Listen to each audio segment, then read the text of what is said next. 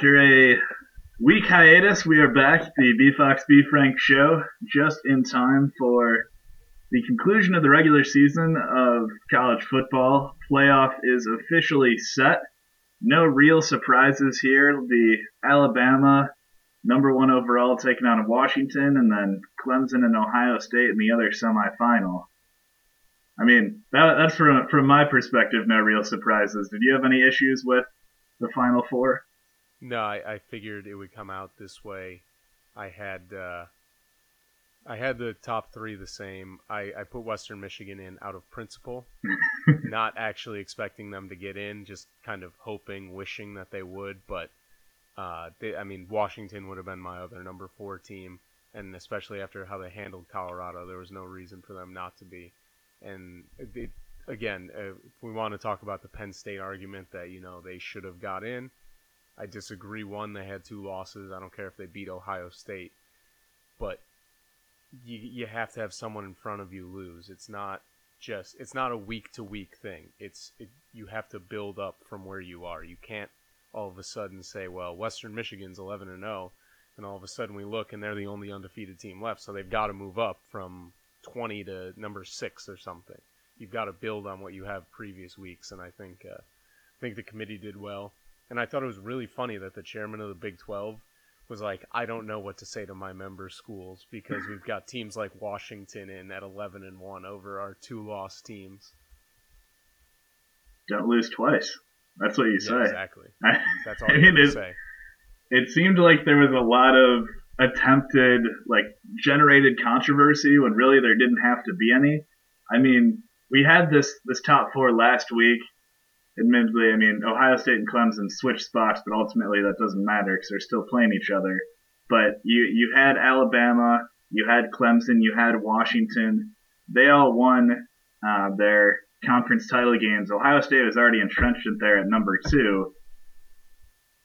Like you said, there's nothing that would move people uh, or teams above those teams already in there. Some people tried to bring up, you know, Washington's weak non-conference schedule, but I mean that had been taken into account before. It wasn't something that would just suddenly come up this week that would eliminate them from the the playoff. And I mean, again, it it was made out to be a difficult decision, but I mean, for major conference teams, one loss or fewer, everybody else had two or more losses except Western Michigan. Pretty pretty easy decision. Absolutely. And uh, another big thing is the committee putting Michigan at five instead of Wisconsin or Penn State prior to the Big Ten championship. I thought was a huge statement by them saying that no matter who wins this game, they're not going to get into the playoff, but they're going, barring like a loss from one of the top four. Obviously, Ohio State couldn't have lost because they weren't playing, but you get what I'm saying. So uh, putting Michigan there was simply a, a kind of a statement to both those teams. Like you can play and you can win, but no matter what, the winner of your game is going to go to the Rose Bowl, and they're not going to be playing on uh, December 31st. Right, kind of served as a buffer, unlike last year, where it's pretty much understood winner of Iowa Michigan State was going to be the sacrificial lamb that got blown out by Alabama.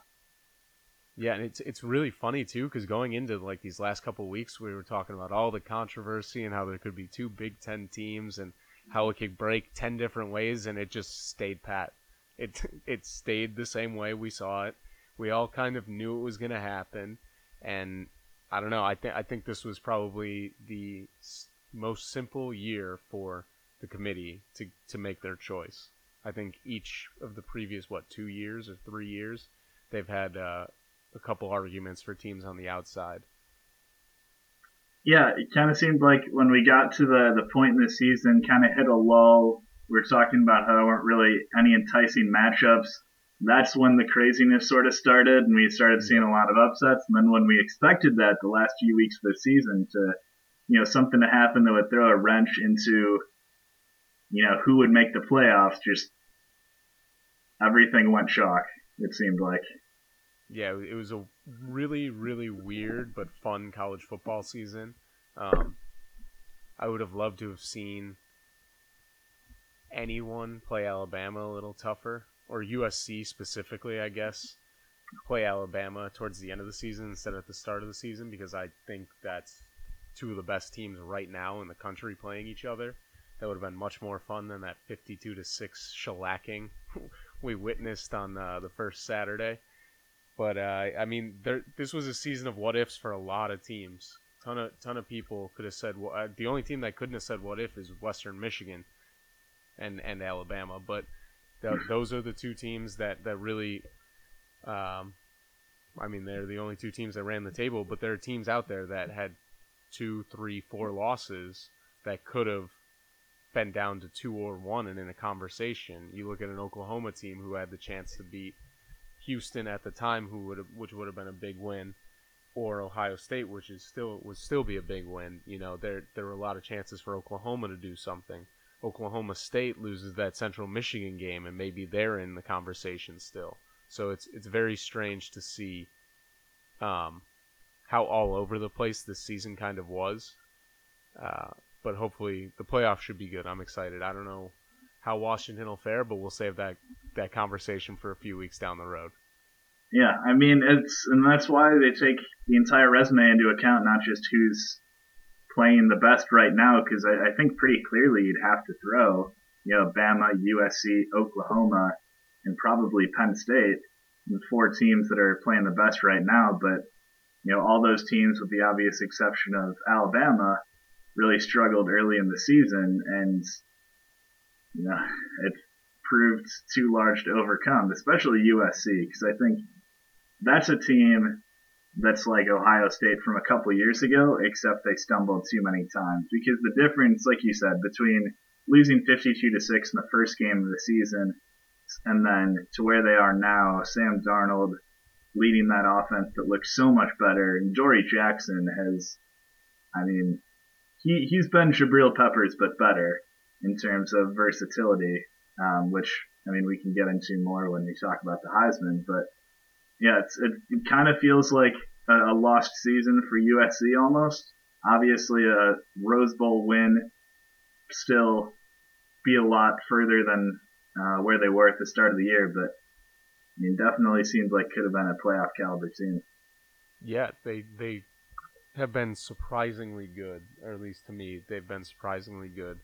Because when you see a team like that struggle as badly as they did to start the season, you really don't expect a turnaround, let alone just absolutely blowing out every team down the stretch, including controlling a now playoff team, Washington, on the road. So, um, USC and Penn State, who happen to be playing each other in the Rose Bowl, that that could have been a playoff game right there. You know, one one or two breaks a certain way, and you've got those two teams in the playoff together. So, um, even the bowl games are going to be exciting outside of uh, outside of the playoff. You know, Wisconsin's got Western Michigan, I believe, and that'll be a really interesting game. It's a strength on strength type of game with the uh, Western Michigan run defense against that rushing offense, and then we'll be able to see a uh, good old MAC offense against a Big Ten defense. So that'll be fun to watch. But there there are plenty of matchups out there that are very intriguing. Um, but yeah, you, you hit it on the head with Oklahoma, USC, and Penn State. Um, the committee's done a great job by really being open and transparent in their decision making and what they look for and what is decisive to them. So it's not who's playing the best right now, it's who has the body of work that backs up their level of play. And I think these were the four teams that absolutely put it all put it together throughout the entire year. I'd agree that they selected the right four teams. I would disagree um, that the playoff committee has been anything other than vague throughout this entire process. Just kind of seems like they're shifting uh, what matters the most to them just to kind of justify selecting the teams that they select. Because for the longest time, it seemed like you're just hammering home the the point. Got to win your conference. Got to have that 13th data point, and then. I mean, you get Kirby on TV, kind of talk to him about the scenarios, just seemed like a lot of waffling, and ultimately, it's it's kind of like it's it's essentially the same thing as talking to the committee chair for uh, March Madness, that selection committee, kind of trying to get a straight answer out of him. I don't think we'll ever be um, at a point where we do fully know what goes on. It seems like it's very hard for those guys to be objective. Um, but I mean, at this at least this year, it seemed like pretty straightforward decision. Yeah, I, I mean the decision was essentially made for, for them, uh, which I guess was the the bigger point I was trying to get at. But they've had some issues. I'd love to be a fly on the wall in that in Yeah. that room just to see what the hell goes on and how they make that decision. Even more so on Selection Sunday, but we will definitely get there come college basketball time. But we still got some more football to talk about. So this Saturday, the only game is Army against a very beat up Navy team. But Saturday night will be the uh, Heisman presentation. They announced the five finalists. A few guys we, we certainly expected. You got Lamar Jackson, got both Baker Mayfield and Dede Westbrook of Oklahoma, which I know you're definitely happy about. Uh, Deshaun Watson, the only uh, finalist from a playoff team, and then Jabril Peppers, who had a really good game against Rutgers. Yeah, I I seriously feel like Peppers is only in there for name value. I see absolutely no reason why he should be there, especially compared to those other four guys who have had tremendous years. Um, I still think it's Lamar Jackson's award. I would love to see Dede Westbrook come in second, but I'm almost I'm going to guarantee that Deshaun Watson gets second in voting because if you're not a quarterback, they don't really care. Yeah, it's it's Lamar Jackson's award. I would be very upset if he doesn't win, and will show an incredible amount of recency bias instead of like the playoff committee looking at the full body of work. Um, but yeah, I I just really don't see how you, you give it to anybody else. Yeah, I'm just looking back at my uh, preseason picks. I got one conference champion right, and I had Deshaun Watson winning over Christian McCaffrey in the Heisman. I know I had McCaffrey up there. I might have said, who's the other person? Did I have McCaffrey or Fournette? Oh, remember. yeah, you said Fournette. Probably said Fournette. Yeah, So Bama game always ruins everything for him, and just generally getting hurt. But yeah, the injuries always bog him down, but I guess the a monster. yeah, he'll be he'll be great at the next level. Um, she declared he's going. But back to Jabril Peppers, kind of kind of gotta respect it because it is seemingly the first Heisman campaign, first Heisman finalist entirely generated by hype. Like Yeah. if he if he doesn't um, end up on the Rams with Jeff Fisher, I will be extremely disappointed because obviously he's more talented at what he does than Jeff Fisher, but I have not seen two guys in the sport of football kind of receive more, in Pepper's case, accolades, in Fisher's case, contract extensions for, you know, doing less.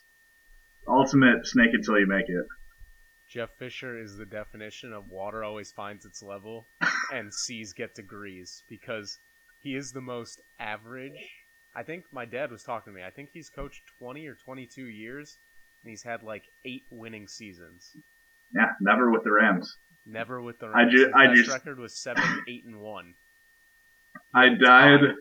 And the the bottom line on ESPN are talking about the said, yeah, his new two year extension for Jeff Fisher. He's never had a winning season with the team. Like great. Unbelievable. Like he's he's water always finds its level if seven and nine was level. Yes. Like he's just, On a slant. just under glass half full. Yes. Um, love the guy. Huge football guy, but he has the second most losses in NFL history. Right, which and then he said when somebody asked him about it, you can look at it as glass half full or half empty, which makes absolutely no sense. Zero. Because it's it's all bad, but And it's funny, 'cause he's- didn't he coach those Rams teams in like the early 2000s, the greatest show on turf? Was no, him? that that was uh, that was Martz. Oh, that was Mike Martz. But he was in Tennessee, right, with uh, Steve McNair. Believe so. He was yeah. So that I Was mean, he that? Yeah. Because he was with the Titans for he was the longest tenured coach by the end when he was with the Titans. Yeah, I mean he he had some good players on his teams. It's just I don't know what the hell he did with the talent. yeah, No. he had and Eddie George was there too, I think. Just Yeah, had incredible job security. He lost to the Rams in '99 in that Super Bowl. That's what I was thinking of. By That's one wild. yard. What a guy! But yeah, going back to college football, Jabril Peppers. Actually, Jeff Fisher is like perfect for Notre Dame. That's where he should be coaching. Or I- now, it I feel like say it, but it fits. I feel like the the first losing season he would be just shouted out of town. Notre Dame is not a place where you can just go six and six into a bowl game for like ten straight years. It Just not where you fly. live off of hype, though. Yeah. But I, I think Um, at this point he's he's pretty lacking in that department. yes. Peppers, I don't know. If he gets a single first place vote, I will be outraged. But then again, it'll be like the baseball writers not voting Kris Bryant a unanimous NL MVP despite insane numbers at 24. It's sheerly out of principle that they're like, oh, we don't want anyone unanimous or we need to give everyone a first place vote. It doesn't make sense. Yeah, and, that's the thing about Heisman too. Like there aren't necessarily the clearest of guidelines to how you're supposed to vote and who you're supposed to vote for. So people often just interpret it as they will, as, as we've kind of harped on over and over this season. Um, kind of surprised nobody on Bama got nominated uh, as a finalist. I'm sure at least two or three guys on that defense, not to mention Jalen Hurts, will probably end up getting votes um, but just not enough to get in the top five. I was going to say their whole yeah. defensive line should be up there. I mean, it's, it's not a sexy pick, not the first thing people think of. I'm very surprised, honestly, two non-quarterback finalists. Yeah, it's it's outrageous. I would almost say, but But also the fact that there are no running back finalists when coming into the season, that seemed like far and away the strongest position in the country. McCaffrey, Fournette, Dalvin Cook. We've got pl- and um, Pump Pumphrey is that his name? Janelle Donald Pumphrey, yeah. Yeah, Nick Chubb, if he would have stayed healthy. yeah. But yeah, it's uh, it's wild that this year is almost it's pretty much dominated by receivers. I would say more so than than the quarterbacks because it's really only been Lamar Jackson that's been the dominant quarterback. It's fair. I mean, Dede Westbrook certainly do- been dominated. Yeah, my guy. um, do we want to talk a couple coaching changes, or do you want to move on? We to could. basketball? We could do that. Awesome. Well, we got Herman going to Texas, which is old news at this point. Um, Coach O staying in LSU, It's big. and I think the shock of the end of the season was Kevin Wilson at Indiana getting the boot. You obviously have have uh, attended the university, so I'll let you take the reins here, speak on that, and then speak on the other two. Yeah, Indiana finally became the center of college football, I guess, landscape for a few hours, if not a couple days, for all the wrong reasons. Um, it was, I mean, you basically saw my, my mental breakdown in the Let Me Be Frank GroupMe just as snippets of information were coming out at a time. Um, all we heard at first was that he was being dismissed. Um, then stuff started to come out about maybe you know similar situation to Beckman at Illinois, rushing people back from injury. And you have all the former players coming out on Twitter defending him. And most recently, I don't know if you read the Indy Star story, but sounded like a couple uh, isolated cases of like I don't know how to phrase it, like teasing guys with injuries and just overly being hard on players. And I mean that's something that IU AD Fred Glass is very against, just very pro student athlete rights. Uh, he's a guy who helped bring about guaranteed four year scholarships for athletes, uh, drafted a student athlete bill of rights, the first of its kind at IU. So I mean, just cited philosophical differences, which even now just makes it sound like Fred Glass just thought Kevin Wilson was a dick and hired a law firm to try to find some like a just cause for firing, couldn't, and then they settled and asked him to resign. Kind of still feels like there's something out there they're not telling us though. Yeah, it there was a lot of gray area, I guess is the best word to use. Maybe it was it was clouded. The whole situation was clouded a little bit, but it seemed like a really strange time. Indiana didn't have a bad year. It definitely didn't go as well as it could have. They had a couple opportunities to win some big games, but I it just seemed very strange and especially seeing all these former players come out and defending Wilson, it just it really did seem like, you know, two worlds colliding in that, you know, maybe he did, you know, mock a couple guys about injuries, but then I mean, if you've ever played football, it's it's a tough guy sport, you know. You're supposed to be able to get in there or be able to take some and if you're hurt, you're hurt. Like people get it, but they're gonna say, "Well, let's get back" or whatever. Um, people say things all the time. I'm not condoning, you know, mocking players or anything, but it's it's the culture and the nature of football sometimes. It does, though, blatantly seem like there's something well below the surface that either no one wants to talk about or will come out in the coming months. Um, but I mean, Kevin Wilson may have gotten the raw end of the deal on this one.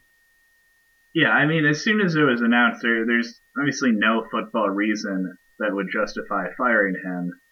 Um, you know, back-to-back bowls to a place like Indiana is pretty incredible. So we kind of knew there was something below the surface, and it is kind of uh, you know old school and new school colliding. I think it's pretty safe to say, beyond reasonable doubt, that you know this sort of thing probably happens at you know a lot of schools across the country, but like the entire you know, SEC. Right, but I, I, think Spencer Hall kind of captured it uh, pretty concisely, and he said it's, it's, funny how you never hear about this sort of thing um, unless it's at a school where the AD just doesn't like the coach. And it, yeah. the the really interesting thing for me is that this is the kind of thing that's happened with. Uh, you know, Mike Leach at Texas Tech, Mark Mangino at uh, Kansas, all former offensive coordinators for Bob Stoops, Stoops, whatever his name is. Pretty connect the, the connect the dots guy. Uh, but there have been some extremely juicy and interesting uh, developments in Kevin Wilson's potential next job that I, I wish I could share, but are as of right now off the record, but if something comes out in the next few days, I will be one of the first to feel a, a small measure of pride for, for calling it. All right. Well, that's that's all. That. But um, yeah, it it definitely seemed like a situation where the AD just wasn't happy with the coach and just wanted something. He didn't care what the hell it was, but something to get him out of there and get a guy that he wanted in. So it it it sucks whatever happened. Um, hopefully for you know rationale's sake, there's some sort of substance behind it, but I I really don't think there's going to be anything to come of this. Yeah, I mean, if, another possible theory is he just wanted to hire Tom Allen as head coach just so you know Ole Miss or somebody didn't hire him as defensive coordinator, and I, I think it, this was kind of a move that Fred Glass had to make to be consistent with everything he's done during his time as AD. And you know, Allen is a guy head coach of Indiana is his dream job. And one of the first things he came out and said is that he's going to be demanding without being demeaning. Um, so clear. I mean, attempted a, a, culture shift. He was only there for the last year of Wilson's tenure. And a lot, a lot of these allegations came, you know, two, three years ago. So I mean, he's he's been separate from that. So I mean, I don't know. I'd have to sum this up with a big shrug because we'll obviously have to see how it plays out. Just let Indiana basketball keep continue to overshadow this nonsense and, until football season rolls around, and then pretty much that, uh, you guys can get it together in time for next fall. Yeah, it's got to try to beat Troy Williams in a bowl game before then. there you go. Um, Coach O, LSU. Quick thoughts. I mean, I feel like he earned it. Yeah, I- I, think I that's mean- the only thing to really say. Lost to Bama, lost a narrow one uh, to to Florida that you could have found fault in, but I mean, by and large, clearly got the guys to play some inspired football. Yeah, and- you got this LSU team to score 40 plus points twice, I think, towards the end of the year. That seems like three of the first four games. Yeah. Doesn't matter who it's against, that's still incredible because that offense was anemic. Um, and Tom Herman to Texas, the most sought after coach out there. I think it was the most obvious decision. I feel like Coach O was taken at L- or LSU took Coach O because Herman was ready to, or was ready to or had already accepted the Texas job, and they just didn't want to come out and say that Yeah, just- their number two. despite claiming very loudly otherwise.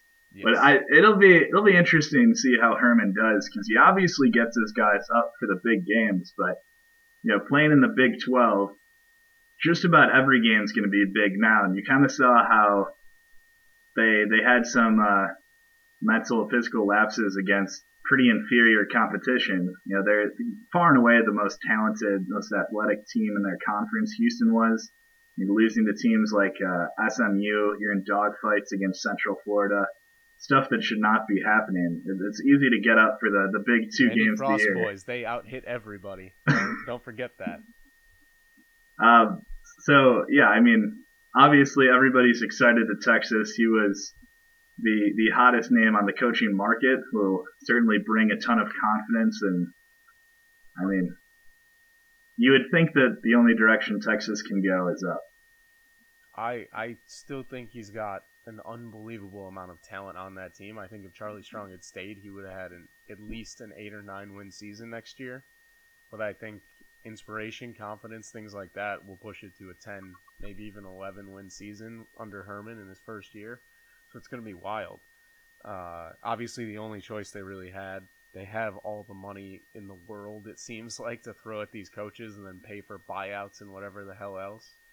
Has Has Purdue hired a coach yet? Yeah, yeah, I had uh, Jeff Brohm from Oh, that's right. Western Kentucky, That's best right. known for uh, just taking a massive concussion XFL game and then coming right back the next week, not knowing which direction to look and just He- playing quarterback. He was the one uh, who said that he wants to get in a street fight between the whistles, right? Yeah, Yeah, what a guy.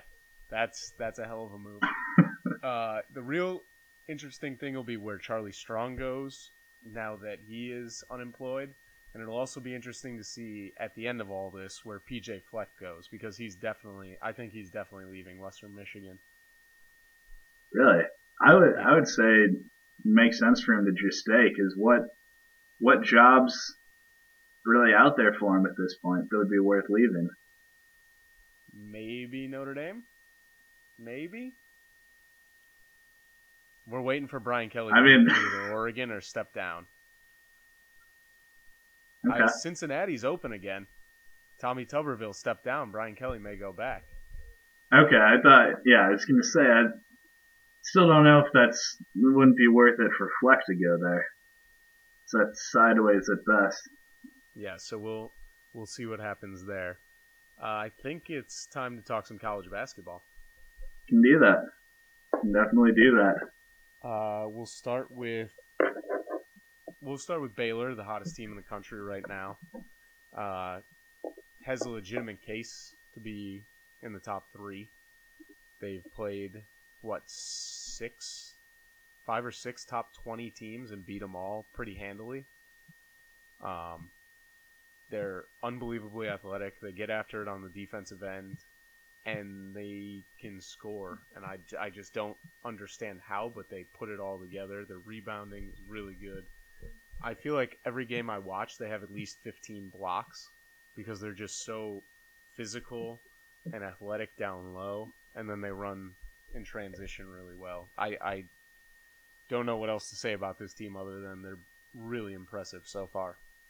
Yeah, like I, I said in the, my column today, they just strike me as like a better version of Cincinnati. Like Yeah. they're athletic as hell, but they can actually score too.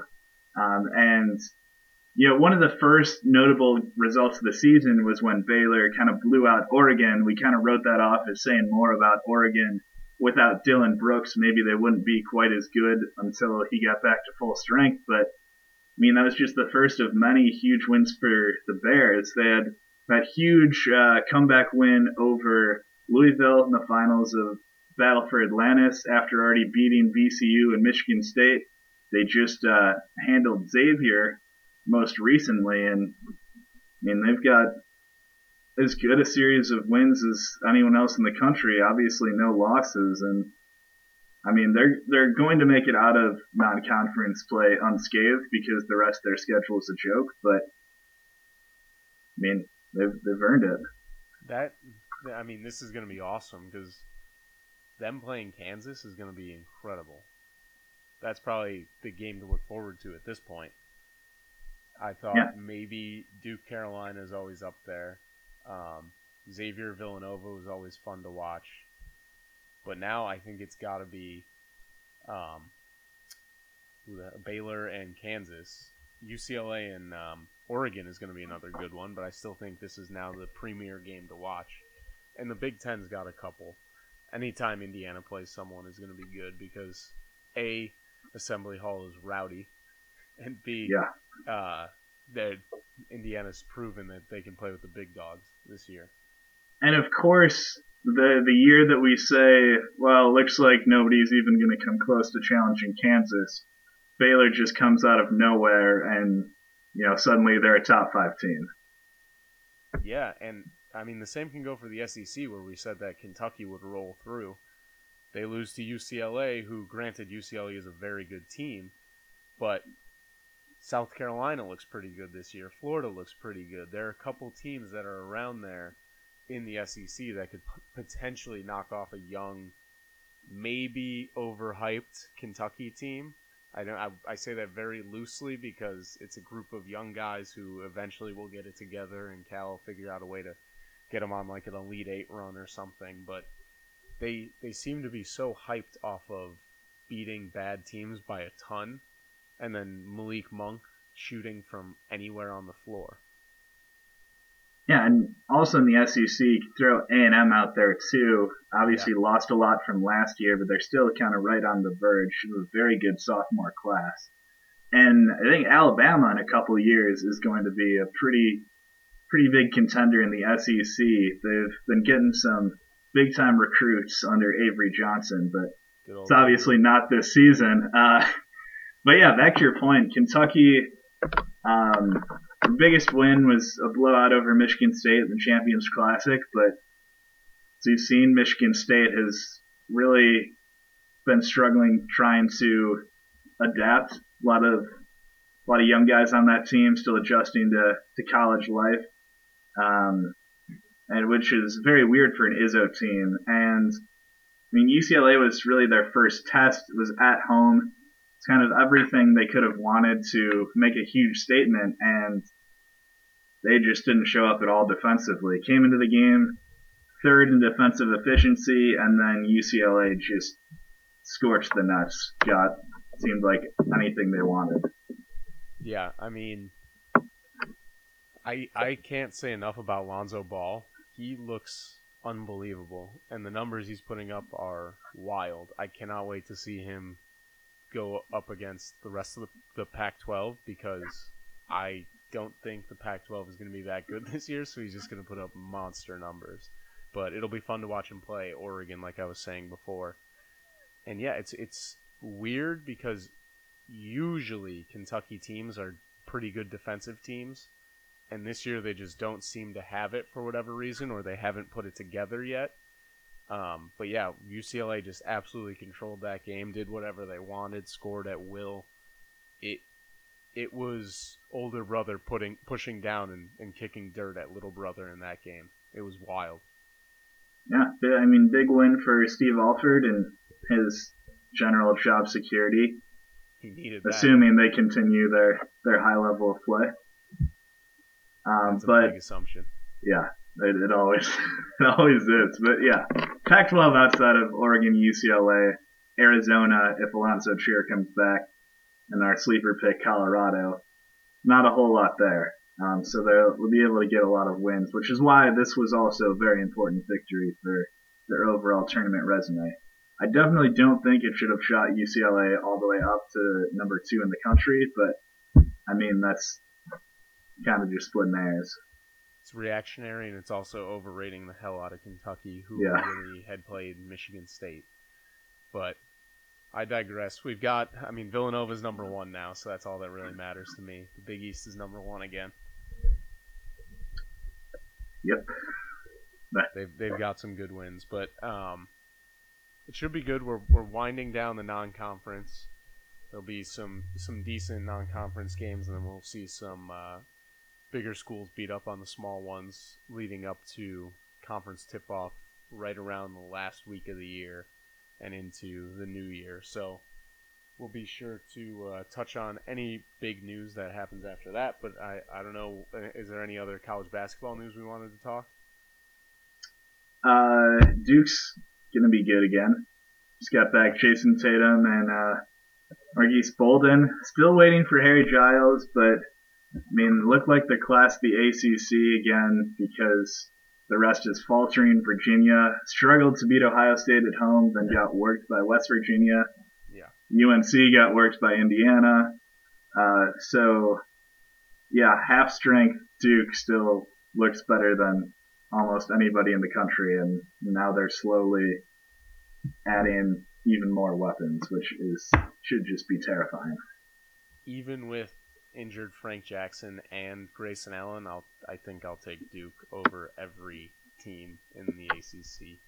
They just look so scary good, and they can get points from pretty much anyone.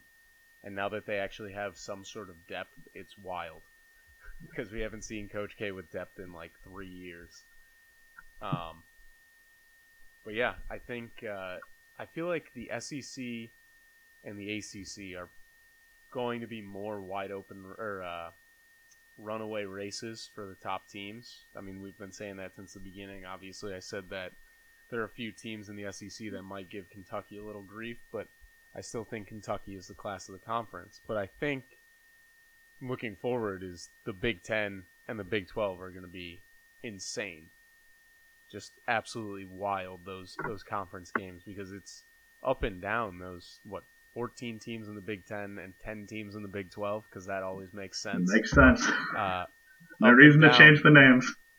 Yeah, up and down that uh, those conferences. There are tough games everywhere outside of you know your Rutgers game or whoever else in the the Big 12 has.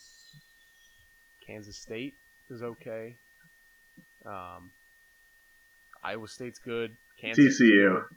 Oh, TCU is the shitty team. Trying, So trying to think of who the shitty is team. now. Yeah. So he's he's gonna turn that thing around. So there are a lot of uh, a lot of good games in, in the Big Ten and Big Twelve this year, and I'm hoping the Big East can pick it up a little bit so that we can at least uh, claim to be number three or something.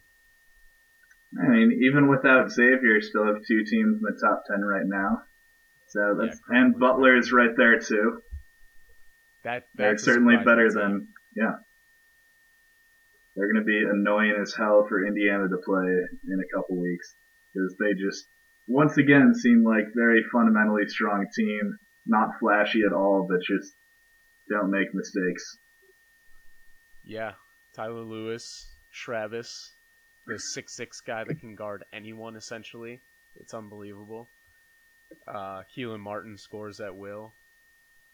I, I I don't get it how Chris Holtmann continues to do this, but he does. Butler way Yeah, or that's, I something. mean, that's the best way to describe it. Um, I think I mean I think that's that's all we got. There's not too much. Things are winding down in college football, so there's not too much to talk about there. And then basketball, the non-conference is winding down. So I just want to say, premature, 20 minutes to go. Congratulations to Bill Self for his 600th career victory. Up by 16 on UMKC, so I think he might do it. go Roos, go! Yeah, And Seton Hall tipping off in five minutes in at Pearl Harbor against Hawaii. big game. Fun Big fact. game. And then we play Cal tomorrow, I think. So that's a big game. All right, the Pirates need a couple wins. Indiana, who do you guys play this week? Houston Baptist, and that's it. They played three Fun games fact. in like five days last week. You know who goes to Houston Baptist or whose son goes to Houston Baptist? Yeah. Have you seen the movie Hoop Dreams? Actually, don't think that I have. Really? Wow, fantastic documentary for anyone who hasn't seen it. It's filmed in like late 80s, early 90s in Chicago, based on two kids from the city that go to St. Joe's to play basketball for Pingatore. And one of the guy's sons plays on Houston Baptist, and he was at the, the camp with me. Humble brag when I went there. so, um, yeah, so that his son, that like, I mean, it kind of you not having seen the movie kind of took all the wind out of my Yeah. sail, but Ruins your Michael Wilbon name drop. Yep, if you see uh if you see Gates on the floor, that's him. Okay. I might watch the game Alright. now, just to look for that. There you go. Uh, that'll do it for another episode of the B Fox and B Frank show. Be sure to check it out, and I promise we will be on iTunes by the end of this year. That's a promise.